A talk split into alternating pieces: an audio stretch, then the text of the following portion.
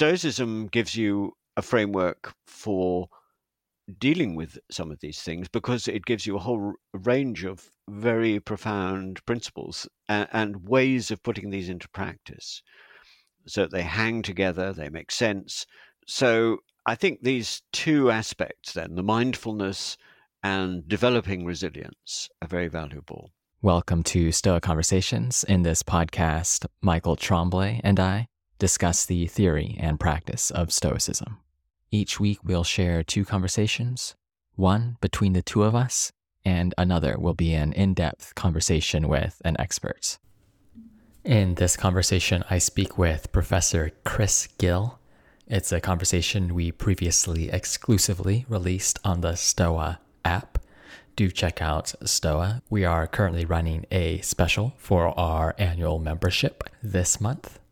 Just search Stoa in the Play Store or App Store. In our conversation, Chris Gill explains the core tenets of Stoicism. It's really one of the best explanations of the philosophy from a scholar who, through his work with modern Stoicism, regularly interacts with practitioners.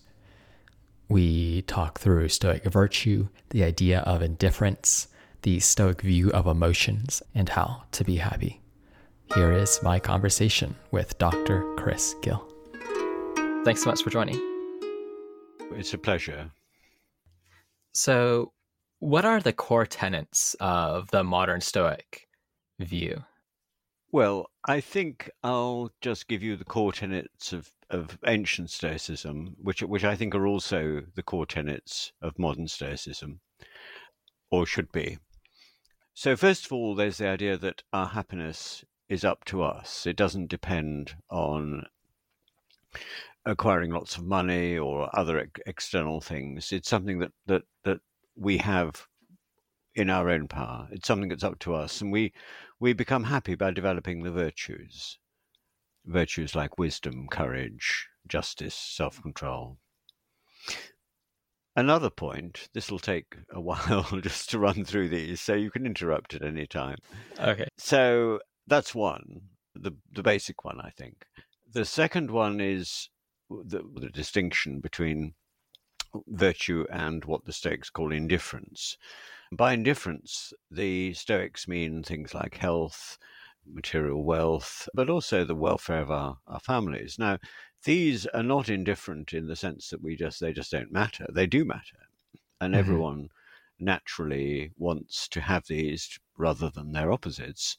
But they the Stoics call them indifferents because they don't make the difference between happiness and misery. What makes the difference between happiness and misery is is whether or not you you use the indifferents uh, virtuously or not. Whether you whether you the way you whether you acquire or lose things is done with virtue or not. So virtue is the decisive factor always in what the Stoics mean by happiness. A third core tenet, as as I see it, is their ideas about development or what they some their ideas about ethical development. The Stoics believe that it's natural for all of us to have certain core instincts or motives. One is to look after ourselves, and the other is to care for other people. And both those things they think are equally natural. They're equally part of what it is to be human. And in both cases, development is a matter of beginning with those primary instincts, primary motives, and then developing them to the point of acquiring and exercising virtue. So there's two strands in development. One is is coming to know better how to choose between indifferents, how to select indifferents, and how to act virtuously. The second strand in development is going from a kind of primary care for other people, which we all naturally do have naturally have for, say, our children or those close to us, and developing this so that we have a fully mature attitude to social relations generally. We can relate to our community. We can mm-hmm. play a role in in larger contexts, And one very important aspect of this is coming to realize that all human beings, as such, are part of a, a brotherhood or, or kinship or citizenship. So there are these two strands to ethical development, and these are important in themselves. But another, going along with that, is the belief which the Stoics have that everyone is capable of ethical development. It's not just a few people, it's not just the select philosophers, it's human beings as such that are capable of this, and they remain capable of it throughout their lives. So they have a very strong belief about the possibility of of of of developing in this way. And finally, the final core tenet tenet is also relating to development, and that is the the belief that we can all develop emotionally in ways that I can go into a bit more later on. We can all develop emotionally, and that this emotional development is closely bound up with the ethical development, which I was just described, just outlined. Mm-hmm. So there you've got five elements about virtue and happiness, virtue and indifference, about ethical development, social development, and emotions. And if you look at the ancient accounts of Stoic ethics, those are always part, or nearly always part of what they pick out as key elements in Stoic thinking. Yeah, that's useful. So we have this first tenet that happiness is up to us because it's mm-hmm. under our power to exercise virtue. And then we have this second tenet, which has to do with the indifferents. And I think mm-hmm. maybe it's worth diving into that a little bit more since mm-hmm. it can be a little bit subtle. I think the point you made just now is that we have these things that are indifferent, things that are not directly relating to the virtues. And one way people describe this is that indifferents might be valuable, but they're not ultimately valuable because a virtue is what is ultimately valuable according to a Stoic. So if you ever have to make a trade off, it's better to choose virtue. Subtle point you made is that there's this idea of how you use the indifferents that's mm-hmm. crucial.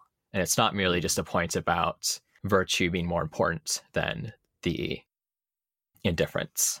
Yes, no, that's quite important, really, because often people talk as if it's a kind of trade off. You know, either I go for the indifferents or I go for virtue. But actually, that's a rather misleading way of putting it, because to act virtuously is to make the right choices between indifferents, to, sele- to select, as the Stoics say, between indifferents. So we all have to deal with he- things like health, the, the, the welfare of our family, material possessions. Those are just the stuff of human life. So they, and these are g- genuinely positively valuable. They're, they're not, you know, so Stoics don't have to say, oh, well, you know, health doesn't matter and these other things matter. They matter but they aren't the things that fundamentally make us happy or make or create a good human life. What makes the good human life is using them in the right way.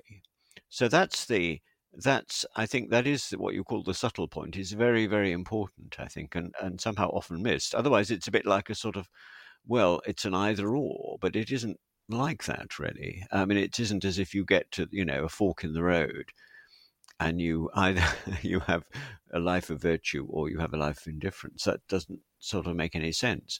Life has has potentially both in, but they're symbiotic, really. So, I wonder if we could also spend some more time on the idea of ethical and social development. Yes. I wonder if you could say a little bit more about what makes them distinct. So, the way I'm currently understanding what makes them distinct is that the ethical development is more self focused, and you're thinking about, say, cultivating individual bits of character. You know, you have the four Stoic uh, cardinal virtues, whereas the social development is a matter of seeing your role with respect to your family, your city, your nation and so forth. I think that's roughly right. I mean, there's there's in both areas there's development and they're they're completely interrelated in in life you can't mm-hmm. as well have one without the other because there's no context you know there's no point in life at which you're just completely you know we can't suddenly disappear to a desert island and just oh well i'm just going to cultivate the virtues i mean that doesn't you know and you couldn't anyway you can't cultivate the virtues without without relating to other people. But but uh, but just conceptually, as ideas, you can distinguish between these two aspects of development. One is learning about values, learning what what what you know how what learning about indifferents, learning how to select indifferents, and learning how to act virtuously. On the one hand.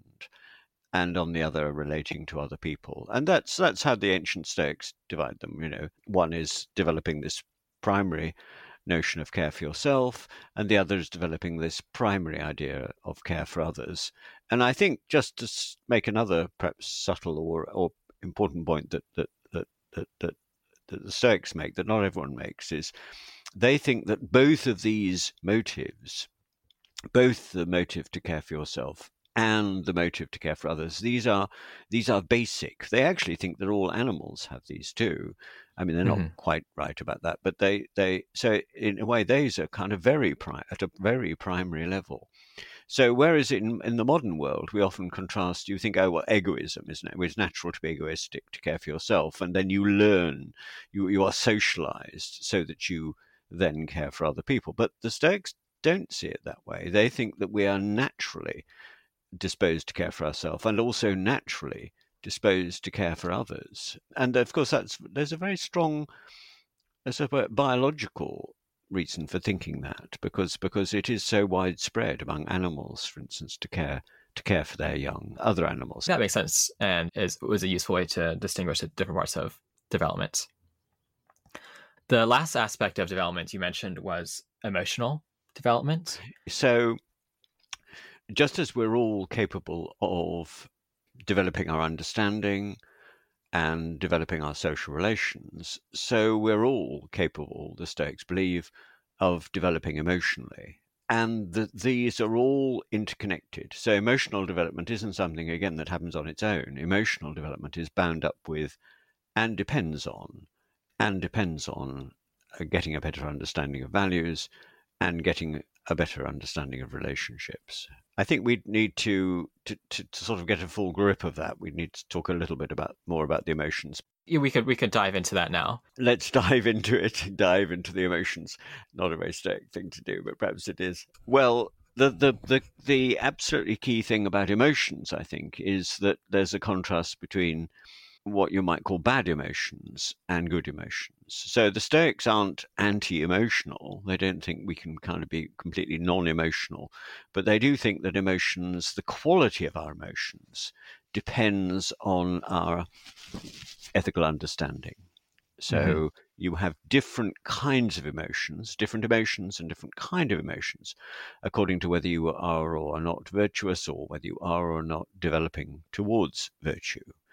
So they think, for instance, that there are four primary kind of what they call bad emotions, sometimes called passions.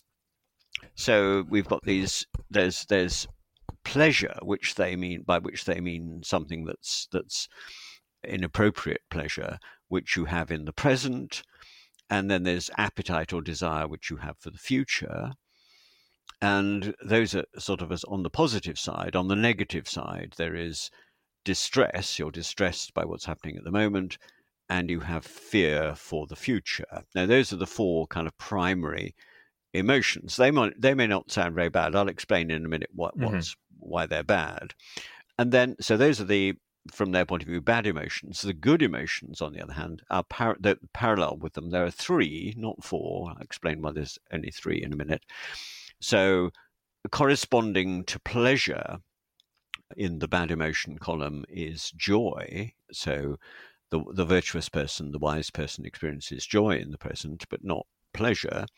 The virtuous person experiences wishing when she looks towards the future, but not desire or appetite or yearning.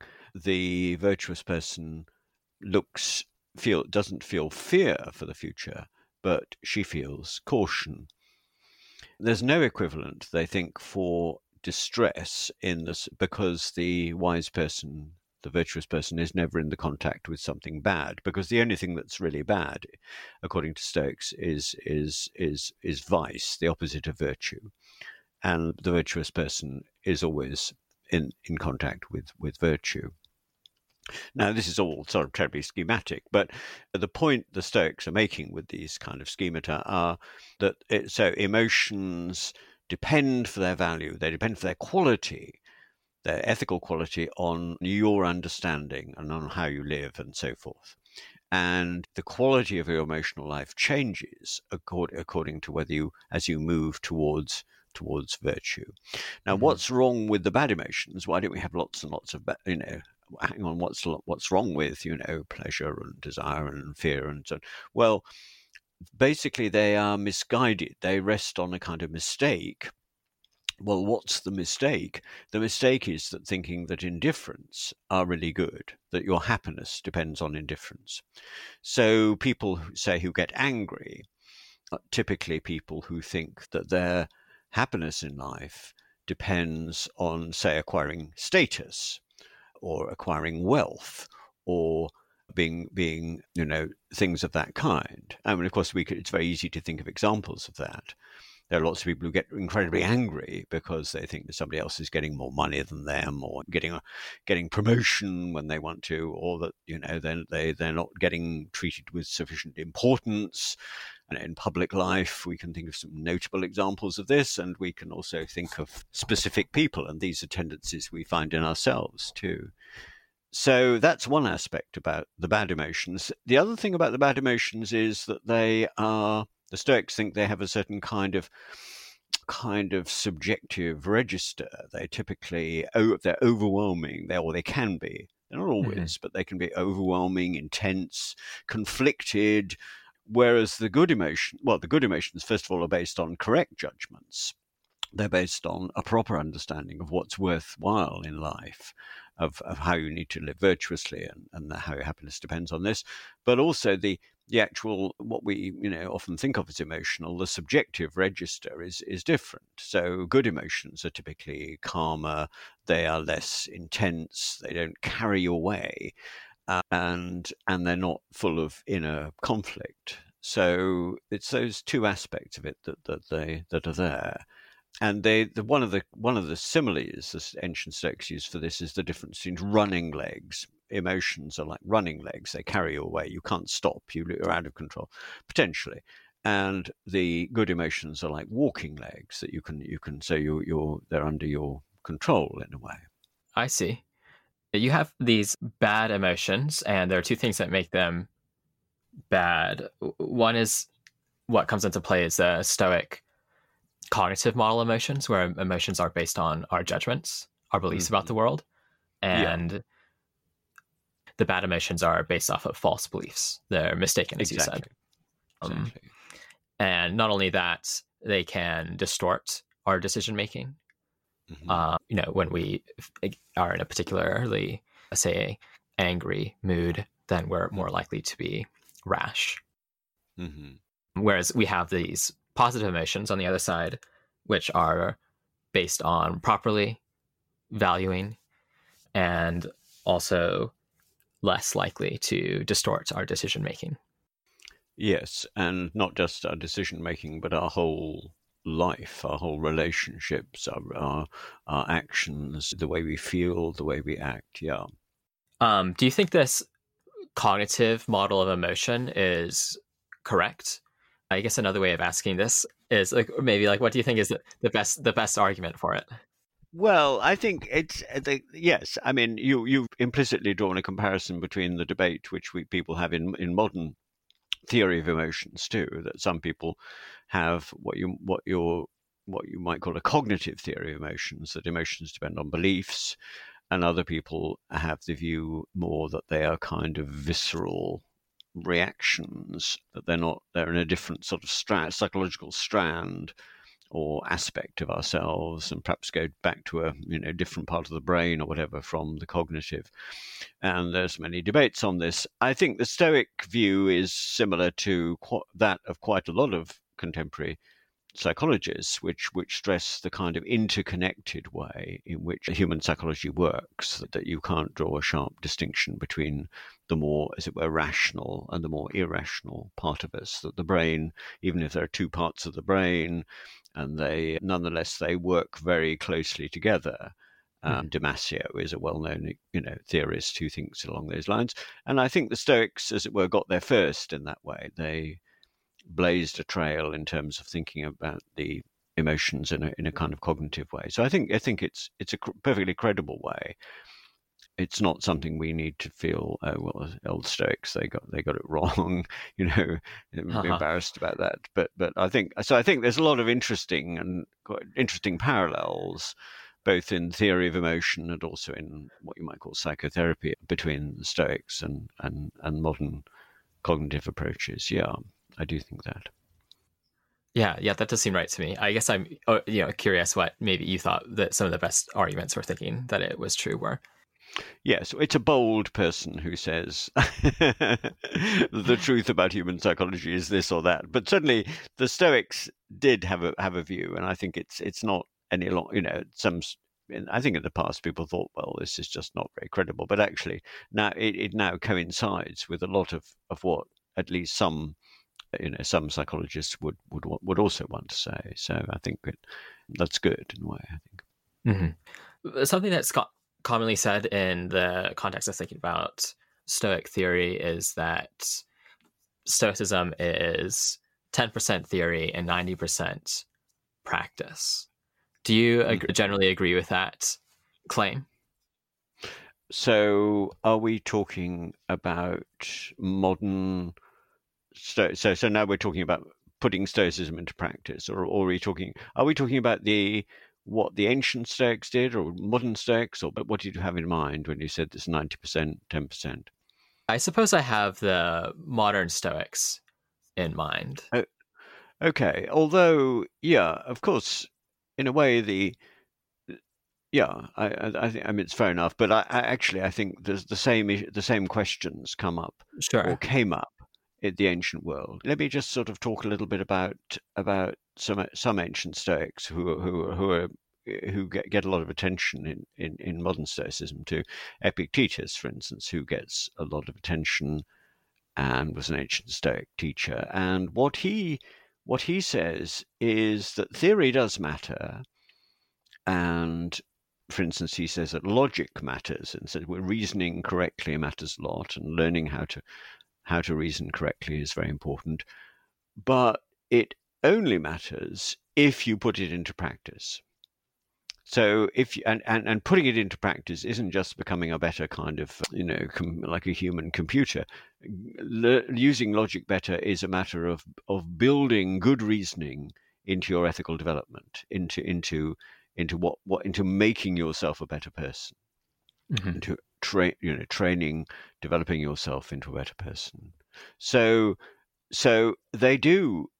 Here, so here's an ancient Stoic teacher who who recognizes the importance of the ideas, if you like, the theory, but but who also says, well, yes, theory matters, but theory on its own, theory without without without practice, without putting it into practice, is isn't valuable. It isn't because it, it's not making you a better human being. It's just making you.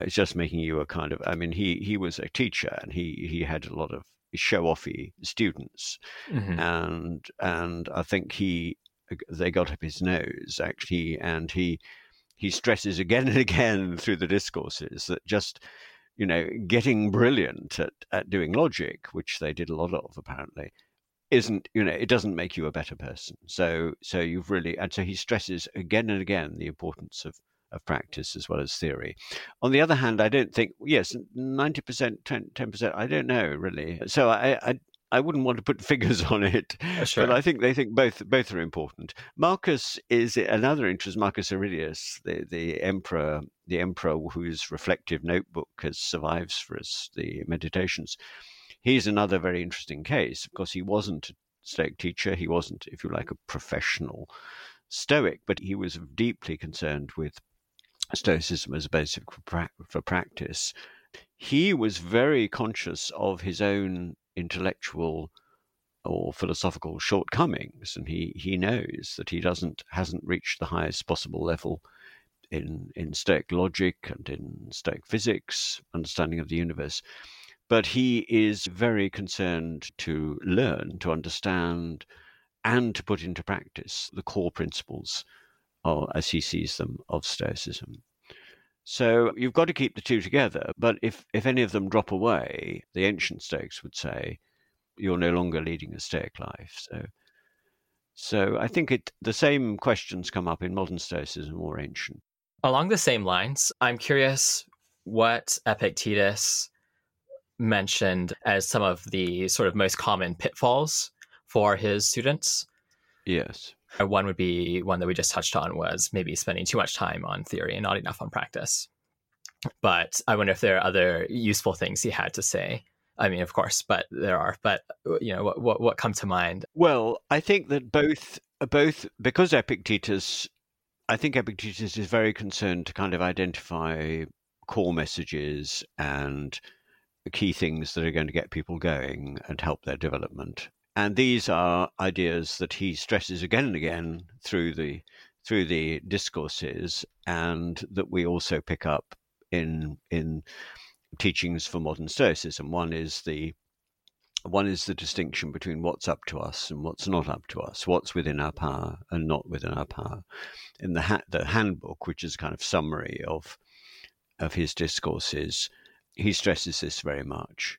And the other, another one which he stresses very much is examining what he calls examining your impressions. That is, looking before you act, studying the, the, the, the beliefs that are shaping what you're, what you're doing.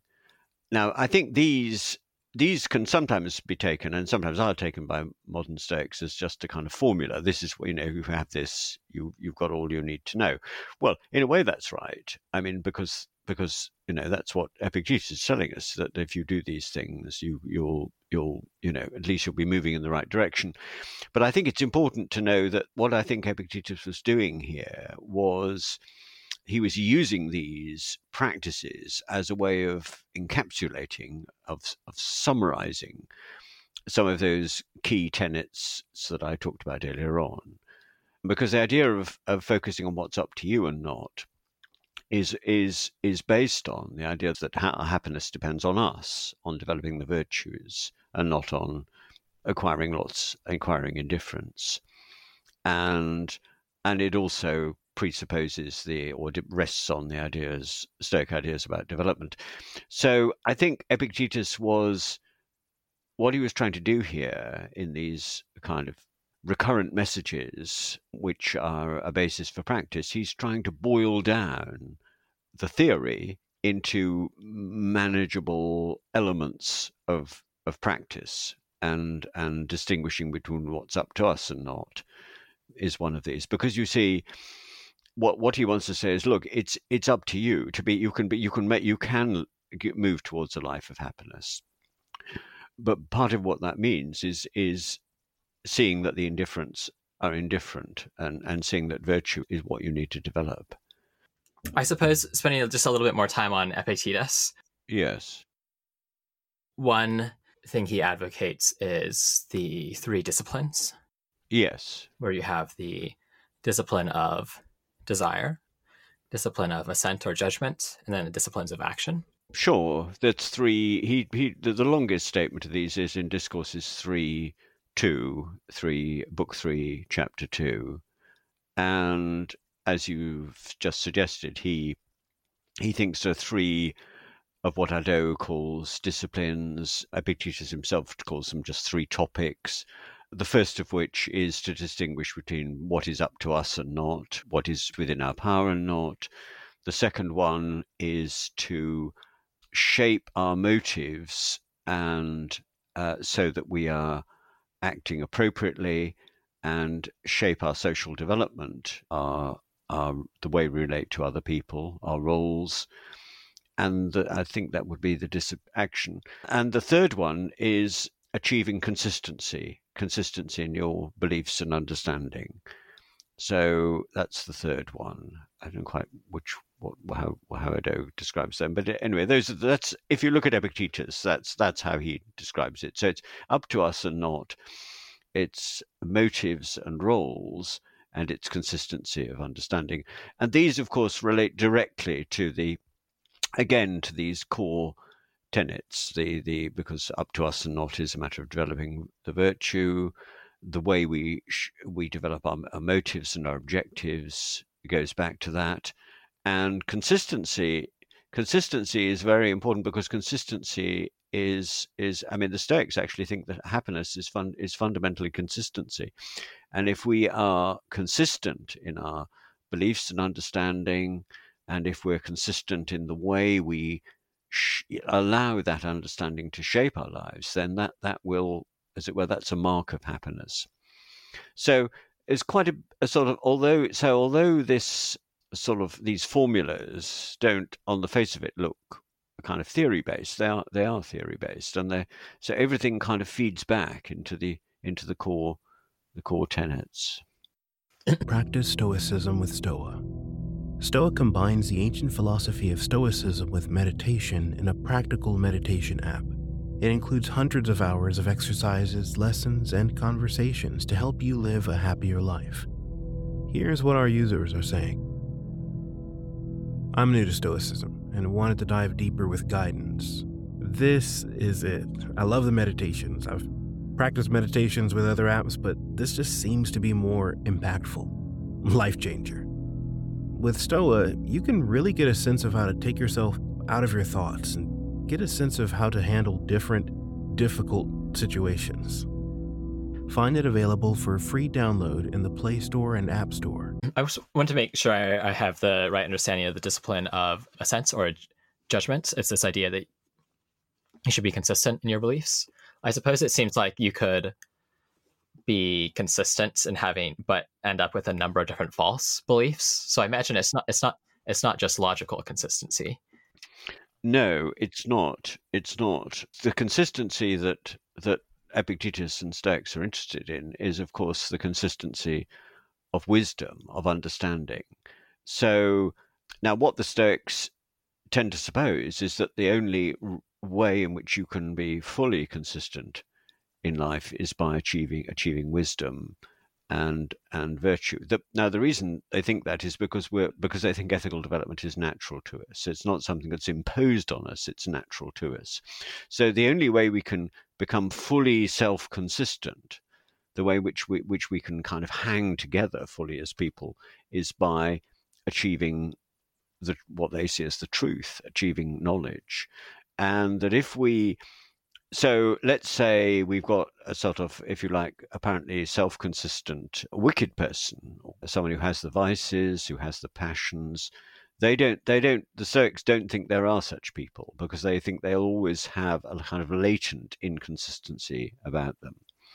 So that the Stoics believe that the only people who can really achieve consistency, given what human nature is, otherwise, is a bit sort of complicated, but but it, it does mean that that that consistency for them is a virtue because consistency is bound up with truth and wisdom and understanding. I see. Very nice. Well, it's quite complicated. Of course, we're rather at the deep end a bit, but I tell you, there's a wonderful example of this, and that's Medea. This leads us back to the passions. Mm-hmm. Medea famously killed her children in order to make her estranged husband miserable. So Medea forced herself against her own maternal instinct to kill her own children because her husband left her for another woman.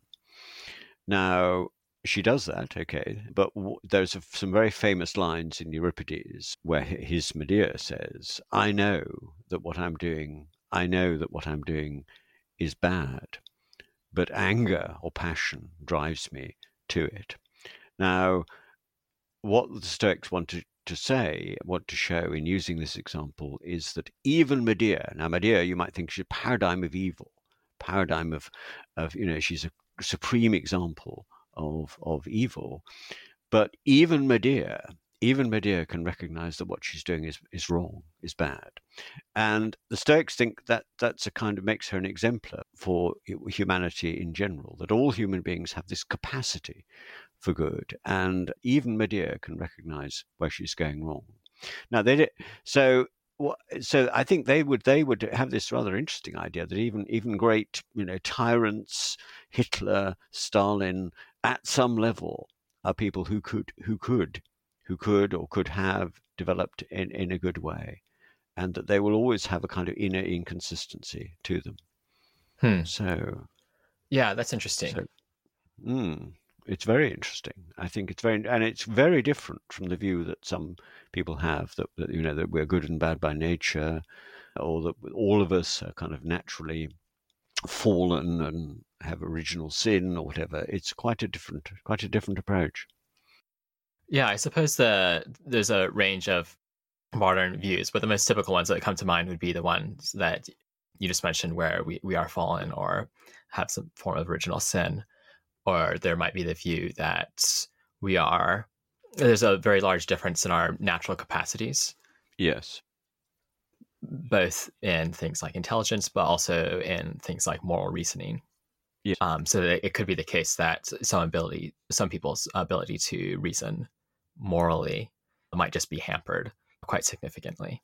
Yes, I think the Stoics would, would agree with all that. I mean, they they know that. I mean, they're perfectly well aware of that, and they know we're all at very different, as it were, levels of development. What they would want to stress is that is that, assuming you you know you're you're a normally function human being, I mean, they don't. They're not talking about people with with kind of congenital mental defects. They think that that there's something fundamental about being a human being, about that that that gives that means at some level you have this core capacity, and that's why development is such an important theme for them. It's absolutely central. Life is development. Life is trying to get better. Life is trying to learn ethically learn to be a better person, learn to be virtuous. So it's a very, it's a very sort of can-do, positive, forward-looking, hopeful philosophy. Yeah, yeah. So uh, one question I have that I, I know it's quite a big question, and you don't have that much time, but I'm curious what grounds the value of the virtues or like you, is it that it aligns with our human nature or something like this, and it's our way of you know? Oh, sure. Yes. No, we haven't we haven't talked about that at all. The among the, if you like, core tenets is also the idea, not so much the sort of ethical ideas which I summarized earlier, but the idea that that ethics is in a way grounded. It's, uh, somewhat complicated, but it's it, it that to, to live an ethical life is to live a life in accordance with mm-hmm. nature. And then you say, well, what, what, okay, so what does that mean? Well, they mean two things, or three things actually. One is that it's to live life according to human nature, because they think that there is a such a thing we can call as human nature. That's now become controversial, but anyway, we the Stoics thought that, and and human nature is characteristically rash, what they call rational and sociable that rationality and sociability are fundamental to human nature. They also thought that our human nature is part of a larger picture, so that there's human nature, there's animal nature, and and that we are those things are kind of part of the framework of what we are because they also think we're animals we're part of the universe we're part of the natural universe and we and we need to be aware of that. And they also uh, believe that in that that it's it's helpful in trying to frame your life sometimes to model yourself on the best qualities of nature as a whole which for them are order structure and wholeness on the one hand and providential care on the other. So they do have quite a, a number of views about what is natural and and the virtues or having the virtues or developing the virtues is a way or or the way of living a life according to nature living a natural life now that's so that is an aspect of their of their views which which also comes up, and it's quite controversial now, of course, because we may say, well, we just don't believe any of that now, and then you have to sort of have a bit, bit of a debate about whether that's really true or not. But certainly, they do see living a virtuous life as living the best possible human life. Mm-hmm.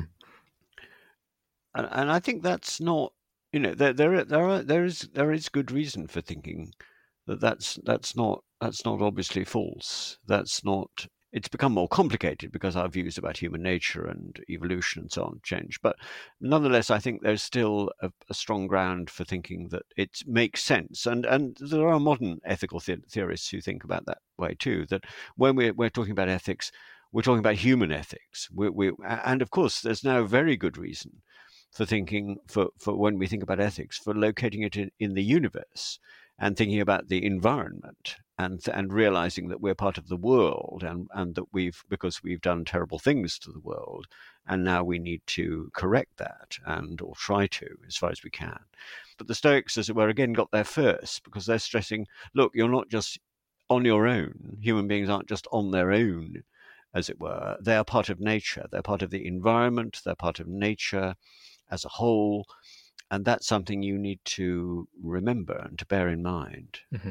Do you have any pointers for contemporary defenders of the, these sort of virtue ethics type of views? I think that Stoicism is a very good model for contemporary virtue ethicists. I think it's a very coherent theory. I think Aristotle is is is wonderful too. Mm-hmm. But I think Stoics, Stoicism is much more uh, coherent. It's much more fully thought out. It's a, a very interesting combination of of of virtue ethics and theory of happiness, and also th- what you might call ethical naturalism, a theory of nature.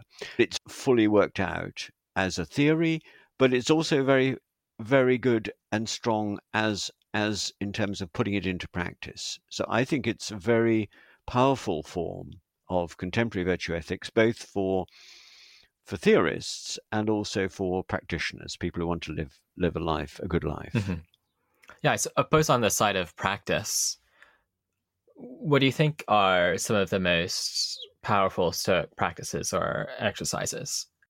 So, what you might call Stoic mindfulness is one one practice, which is living reflectively. It's not just about breathing, and it's not just about about sort of living in the present. It's also living reflectively. That is trying to bring to bear your thoughts, your reflections on the way you live and applying that. So living reflectively, I think, is very important. And another important part of it.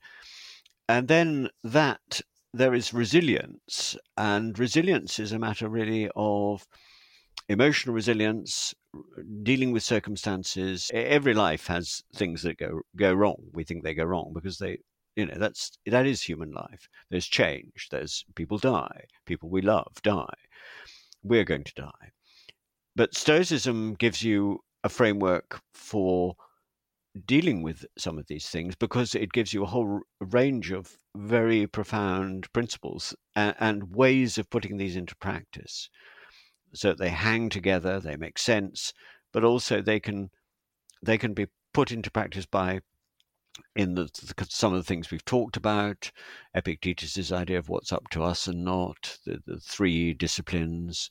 So I think these two aspects, then the mindfulness and developing resilience, are very are very valuable. The idea of of of trying to form a you know think about yourself as if you're from from the point of view of the universe from the, from mm-hmm. outside mm-hmm. putting putting your life into a into a kind of seeing it from a different position is very valuable and another one is the the idea of of of trying to develop your understanding of your of yourself as part of the brotherhood of humankind by contracting the circles of relationship in in which we live trying to draw people closer into the circles, thinking about foreigners and refugees as if they're citizens, thinking about citizens as if they're f- family members, thinking about family members as if they're ourselves. So it's a kind of drawing in the circles. These, I think, are very useful practices, I think.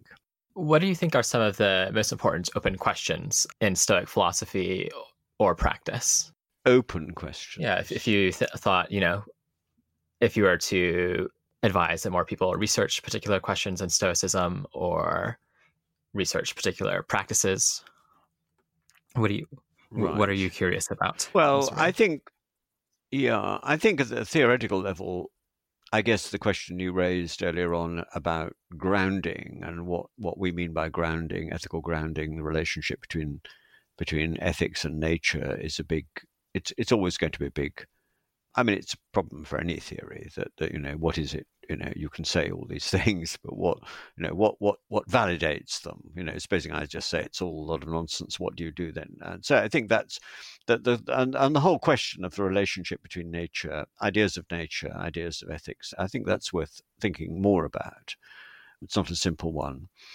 I think that uh, one possible criticism of stoicism is it doesn't mm, talk a lot about politics. I mean, they do they, they don't it's not apolitical but it doesn't have a kind of political theory built into it so i think that's another and yet we all know that you know, the the kind of pol- polity we live in is is is very important and makes a big difference i think at the level of practice the challenge is uh, making sure that all aspects of our life are kind of covered so we're not just focusing on you know, I mean, I think it's easy to perhaps just focus on, oh, well, I'll just focus on emotional mm-hmm. control. Mm-hmm. I won't, you know, that, that uh, at least I'll get that. And then you leave out big areas like social relations, say, you know, think that I'll develop good emotions.